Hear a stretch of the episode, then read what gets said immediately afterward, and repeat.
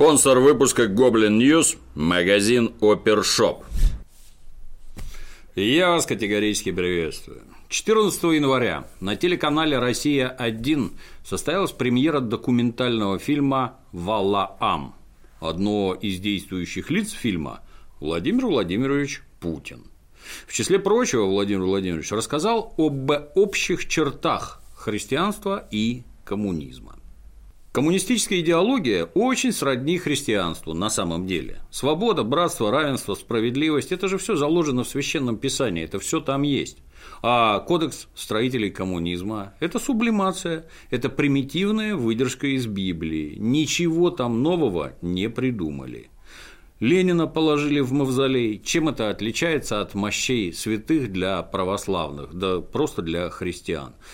Мне говорят, нет, в христианском мире нет такой традиции. Ну, как же нет? На Афон поезжайте, посмотрите, там мощи святые есть. Да и здесь тоже святые мощи Сергия и Германа. То есть, по сути, ничего нового тогдашняя власть не придумала, она просто приспособила под свою идеологию то, что человечество уже давно изобрело. Мнение, конечно, интересное, особенно касательно ничего нового не придумали. В данном вопросе согласиться с президентом непросто. Коммунисты были людьми, отринувшими тысячелетние сказки про небесного отца, бессмертную душу и загробную жизнь. Задачей коммуниста было трезвое материалистическое мышление, опора на науку, а не на таинственные откровения из книг, назначенных священными. Итогом всех усилий главной сверхзадачей считалось построение достойной жизни для большинства граждан прямо на бренной земле, а не в придуманном раю. Разумеется, Ленин и его соратники не были в этом плане идейными первопроходцами. Зато они, в отличие от предшественников, поняли, как применять коммунистические идеи на практике. Результатом стал социалистический строй, такой, каким он может быть в наших непростых широтах, с учетом наших национальных черт и наличия у нас смертельных врагов. Врагов, которые под закат славной династии Романовых успешно подвели Россию к самому краю и не имели вообще никакого желания видеть ее сильной вновь. Однако в тот раз врагам не фартануло. Большевики придумали, как сплотить народ и возродить государство. В очередной раз сорвав планы глубоко уважаемых западных партнеров. Ну а что касается святых мощей, спорить трудно. Вождь революции – фигура огромной символической силы. Миллионам простых людей, которым коммунисты прочищали глаза, избавляя их от религиозной пелены, нужны были новые ориентиры, зримые и понятные. Поэтому действительно были созданы культы личностей. Сначала Ленина, а потом и Сталина. Повторяю еще раз, важно понимать, что данные культы создавались не ради ублажения вождей, не ради накопления лично ими баснословных богатств. Делали это для того, чтобы люди, только-только оторвавшиеся от поклонения святым книгам, чудотворным иконам и тому подобной небывальщине, имели перед собой другие примеры для подражания. Известен случай, рассказанный якобы Артемом Сергеевым, приемным сыном Сталина. Правда это или нет, узнаем вряд ли, но суть коммунистического культа данный случай отражает практически безупречно. Василий Сталин, родной сын вождя народов, в очередной раз проявил себя в школе как малолетний хулиган. А когда учитель призвал его к ответу, сделал попытку прикрыться своей фамилией. «Я ведь тоже Сталин», получив нагоняй, сказал отцу заплаканный Василий. «Нет, ты не Сталин», – гневно сказал Иосиф Виссарионович. «Даже я не Сталин. Вот Сталин». И показал на портрет самого себя, висящий на стене. Портрет человека образца, вождя и учителя, на которого тогда не стыдно было равняться каждому гражданину СССР. Лежащий в мавзолее Ленин – это тоже прежде всего символ. Он не чудотворный, хотя люди, вдохновленные им, творили чудеса. Он не святой, хотя многим из нас есть чему поучиться у идейного и целеустремленного дедушки. Стоя рядом с ним, не полагается совершать ритуальных движений или песнопений. Коммунистический культ – это культ родом из 20 века, а не из века первого. Он гораздо прогрессивней как по форме, так и по содержанию. Ну, преемственность, безусловно, имеется. Тут Владимир Владимирович совершенно прав. Отсутствие преемственности – вот это было бы крайне странно и удивительно. Чувствуя свою архаичность, культ родом из первого века в лице своих наиболее ярких представителей пытается стереть с лица земли любую память о коммунистах и коммунистических идеях. Например, православный депутат Госдумы Наталья Поклонская, воспользовавшись известной многим зарубежной соцсетью, подсказала электорату, как следует правильно понимать высказывания главы государства. Святые мощи – это нетленные тела угодников Божьих, в них всегда присутствует чудотворная сила Святого Духа. Сто лет назад, 19 января 1918 года, святой патриарх Тихон, обратившийся к большевикам во главе с Лениным, сказал «Опомнитесь, безумцы, прекратите ваши кровавые расправы. Ведь то, что творите вы, не только жестокое дело. Это поистине дело сатанинское, за которое подлежите вы огню гиенскому. Поэтому мавзолей, где лежит Ленин, является олицетворением именно того дела, о котором говорит святой, и никакого отношения к Богу и святым мощам божьих угодников не имеет. Так поправила гаранта Наталья Поклонская. Ну, как водится, каждый слышит то, что хочет слышать, и видит то, что жаждет увидеть. То мироточивый бюст Ники, то гибель России от показов совершенно идиотского проходного фильма «Матильда». Ну, теперь вот «Сатана в мавзолее». С другой стороны, было ли на Святой Руси зло страшнее коммунистов, заменивших церковь на библиотеку? Это ведь из-за них, проклятых, паства вдруг узнала про законы мироздания, общественного развития, про эволюцию жизни на Земле, про несуразицы и нестыковки в священных книгах. Церковь и государство коммунисты растащили одно от другого так далеко, что установить в России православный шариат мракобесам не удается по сей день. Ну а ликвидация мавзолея – один из самых важных этапов на пути к окончательному реваншу мракобесия в родной стране. 13 февраля прошлого года Американский музыкант Ричард Мелвилл Холл, больше известный публике под кличкой Моби, опубликовал в своем инстаграме разоблачительный текст про Дональда Трампа. Информацией с ним якобы поделились друзья, работающие в округе Колумбия, ну, то есть в столице США. Эти самые друзья поведали музыкально одаренному Ричарду о том, что рассказы о связях Трампа с Россией Информация стопроцентно достоверная.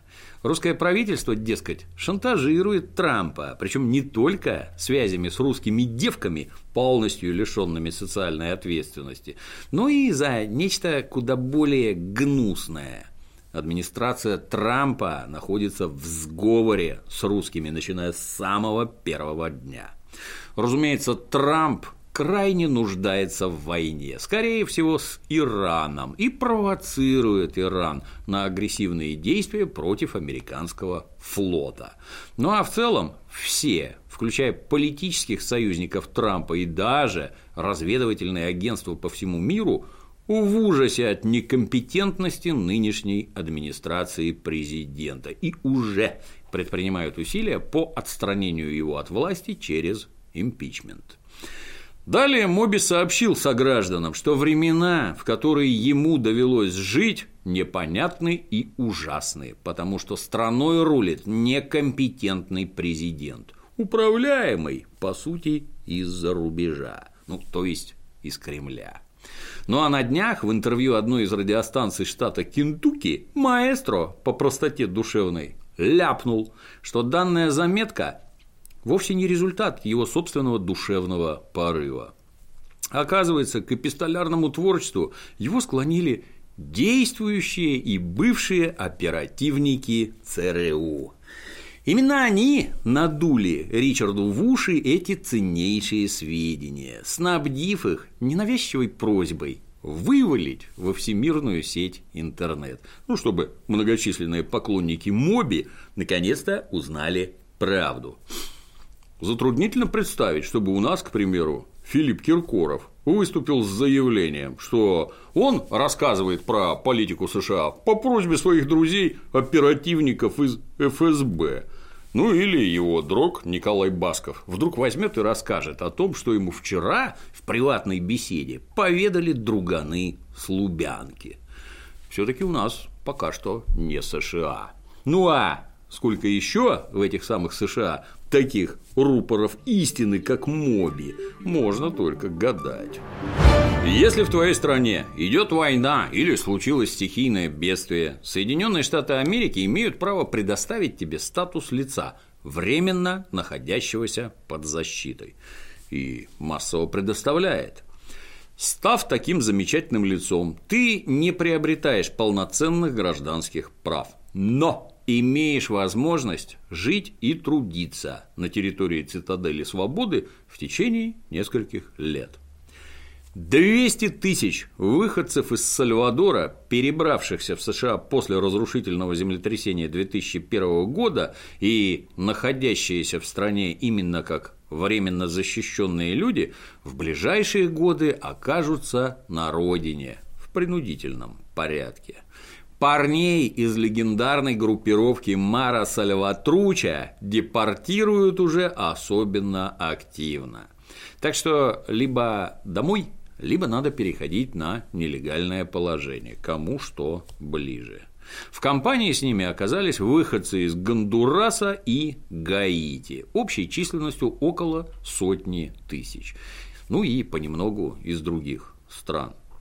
В Госдепартаменте США созрело мнение, что вызванные стихии разрушения в Сальвадоре уже устранены, поэтому и защищать граждан Сальвадора теперь нечего. Добро пожаловать домой. Гондурасцам и гаитянам тоже намекнули, что их землетрясение и ураган случились давным-давно, опасность миновала, и пора уже что-то решать. Есть и другая программа, известная как ДАКА. Она рассчитана на нелегальных иммигрантов, которые попали в США, будучи несовершеннолетними, окончили школу на территории штатов или ухитрились отслужить в армии. Такие персонажи, в основном это мексиканцы, имеют право претендовать на двухгодичный иммунитет от депортации, ну а заодно и на разрешение работать это наследие Обамы президент Донни с богатой прической тоже намерен придушить. 9 января в Белом доме состоялось совещание, где представители обеих правящих партий обсуждали с Трампом его свирепую миграционную политику. После встречи ее участники, среди которых нашлись как демократы, так и республиканцы, стали на перебой делиться с журналистами яркими впечатлениями от лексикона Дональда. По словам некоторых очевидцев, Трамп применил к Сальвадору, Гаити и ряду африканских стран термин «shithole countries». Говоря по-русски, Трамп якобы считает, что каждая из этих стран – настоящая сраная дыра, ну или жопа мира, кому как приятней. Почему мы принимаем людей из shithole countries – Зачем нам мигранты из Гаити или стран Африки? США должны принимать людей из таких стран, как Норвегия. А зачем нам гаитяне? Уберите их. Ни видео, ни аудиозаписи с этими словами Трампа в свободном доступе нет. Сам он пытается убедить общественность, что ничего такого не говорил. Выражался, мол, крепко, но никаких шитхол не употреблял категорически. Однако разоблачительные говноцунами уже взметнулись выше небоскребов Манхэттена. Трампа называют ксенофобом, расистом и неучем.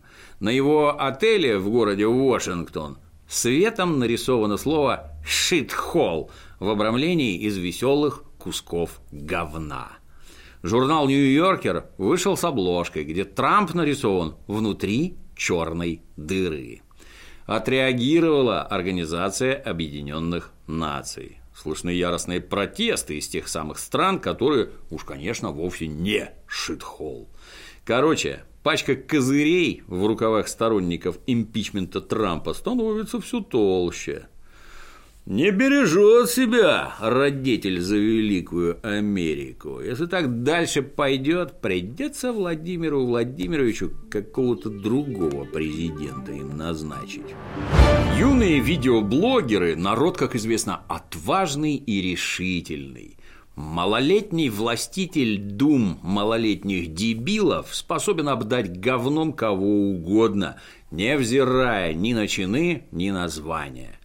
Если гражданину, который попал под раздачу, что-то вдруг не нравится, говнометчик ждет от него ответа на Ютубе. Ну, следует признать, в жуткой тоталитарной России, как правило, Ютубом дело и ограничивается. Ну, может, в самом крайнем случае еще в суд придется сходить без особых последствий. А вот другое дело – серьезное демократическое государство Мексика. Как утверждается в издании «Вашингтон-Пост», 17-летний Хуан Луис Лагунас Розалес прославился видеозаписями и прямыми трансляциями с пьянок из очагов разврата. В Инстаграме у него было около 320 тысяч подписчиков. На Facebook больше миллиона. Пьяные выходки подростка-дебила, ну что может быть интереснее для таких же подростков-дебилов. Но кроме тупорылых видеоблогеров, в Мексике существуют еще и наркокартели. Эти замечательные организации принимают живейшее участие в жизни страны, где-то обеспечивая небывалый экономический рост, где-то затевая настоящие войны с десятками тысяч жертв, ну а кому-то помогая делать политическую карьеру. Короче, с мексиканскими наркобарыгами нигде не скучно. Один из наиболее злобных, опасных и могучих картелей называется картель нового поколения Халиско. Халиско – это город такой, мексиканский. Возглавляет преступную организацию бывший полицейский Немсайо Асегуэра Сервантес, известный также под кличкой Эль Менчо. Считается, что его группировка уже ликвидировала не менее тысячи человек, как в Мексике, так и за ее рубежами. Незадолго до Нового года, крепко приняв на грудь, видеоблогер Хуан Луис Лагунас Розалес принял решение усилить общественный интерес к своей персоне. Для этого Хуан выдал Эль Менча несколько устных рекомендаций, помимо прочего, посоветовав наркобарону заняться с самим собой оральным сексом. Следующие несколько дней все шло хорошо. Но потом в бар, где дерзкий пацанчик отдыхал с дружбанами, ворвалась группа вооруженных граждан и открыла стрельбу. В туловище звезды мексиканского интернета внезапно образовалось 15 пулевых отверстий. Полиция смогла опознать жертву только по татуировкам. Ну, убийц, естественно, изловить не удалось. Пора нам уже тащить во власть Навального, Собчак и прочих клоунов. Пусть скорее вернут нам 90-е годы, чтобы юная поросль смогла заценить, какие формы принимает цензура в действительно свободном обществе. Как многие помнят, в августе прошлого года повязали надежду отечественного театра, одну из ярчайших звезд нашего творческого небосклона, любимца думающей прогрессивной публики самого Кирилла Серебренникова. Слова Гоголь-центр и седьмая студия могут ничего не говорить тупой быдле из Мытищ, Бутова или еще какой-нибудь шитхольной окраины мира, как и десяткам миллионов других простолюдинов. А вот люди, проживающие внутри Садового кольца, хорошо знают, куда сгонять для ознакомления с действительно мощным репертуаром. Вот что восхищенный зритель писал о данном очаге культуры еще в далеком 2014 году. Если вам попадется школьник, который сообщит, что сюжет мертвых душ разворачивается в лихие 90-е, что Чичиков – это американец, приехавший в Россию сколотить капитал, Манилов – трансвестит, а Плюшкин – некрофил, это означает одно – злосчастный подросток посмотрел постановку Кирилла Серебренникова в Гоголь-центре, бывшем драмтеатре имени Николая Васильевича Гоголя. Никогда не думала, что театр станет местом, куда опасно отпускать детей, возмущается москвичка Надежда Гордиенко. Недавно мой сын с одноклассниками ходил на спектакль в Гоголь-центр. После этого у него в речи стал проскальзывать мат. Сделала замечание, а он Сейчас все так разговаривают. Вот и в театре тоже. А недавно на литературе что учудил, мне учительница рассказывала, выдал, что коробочка предлагала Чичикову оральный секс. Оказывается, и это он почерпнул из спектакля. Однако приняли Серебренникова не за творческие заслуги, а по делу о мошенничестве вокруг театрального проекта «Платформа», из-за которого куда-то запропали государственные рубли в количестве 68 миллионов. И с тех пор гений томится под домашним арестом, страдая от недостатка йоги, а кровавые палачи разъезжают в черных воронках по Москве и хватают всех подряд. Экс-директора Гоголь-центра Малобродского, экс-директора седьмой студии Итина, главбуха Масляеву, даже бывшая глава Департамента господдержки искусства и народного творчества Минкульта Софья Апфельбаум, отвечавшая на этом посту за выдачу госсредств, и та не избежала репрессий. Хотя, казалось бы, красивая женщина, тонко чувствующий театральный деятель. Прав музыкант Моби. В страшное время живем. 15 января Следственный комитет уведомил средствам массовой информации, что расследование дела завершено. Адвокат Кирилла утверждает, что в итоговых материалах следствия сумма ущерба выросла с 68 до 133 миллионов рублей. Что теперь будет с отечественной культурой? Страшно даже предполагать. В заключение анекдот. Поезд, купе, трое девушек за столом и мужчина на верхней полке. Первая девушка говорит, ой, мне нравится Путин, он такой мужественный. Вторая говорит, ой, а мне Жириновский больше нравится, он такой страстный, экспрессивный. Третья, ой, да ну вас, девчонки, лучшие мужчины – это коммунисты. Внезапно голос с верхней полки. Жите представиться. Депутат Мособлдумы от «Единой России», Сокол Жириновского и кандидат в президенты от КПРФ Павел Грудинин. Хочешь поддержать Goblin News? Затаривайся в магазине Опершоп. А до сегодня все. До новых встреч. thank you